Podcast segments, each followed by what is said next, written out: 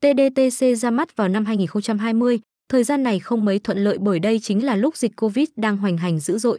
Thế nhưng, bằng chính năng lực khủng của mình, cổng game này vẫn đánh dấu nhiều bước ngoặt lớn và để lại ấn tượng sâu sắc trong lòng người chơi. Thành công tạo dựng tên tuổi và chiếm trọn niềm tin của các anh em cược thủ tham gia trải nghiệm. Cổng game đổi thưởng này được cấp phép hoạt động từ tổ chức cờ bạc uy tín hàng đầu Philippines Pacor.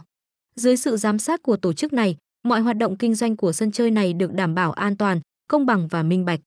Cam kết trải nghiệm của người chơi sẽ vô cùng tuyệt vời, không gặp phải các tình trạng lừa đảo, tiền mất tật mang. Chỉ trong một thời gian ngắn hoạt động, game bài đổi thưởng này đã mở rộng quy mô của mình trên nhiều quốc gia.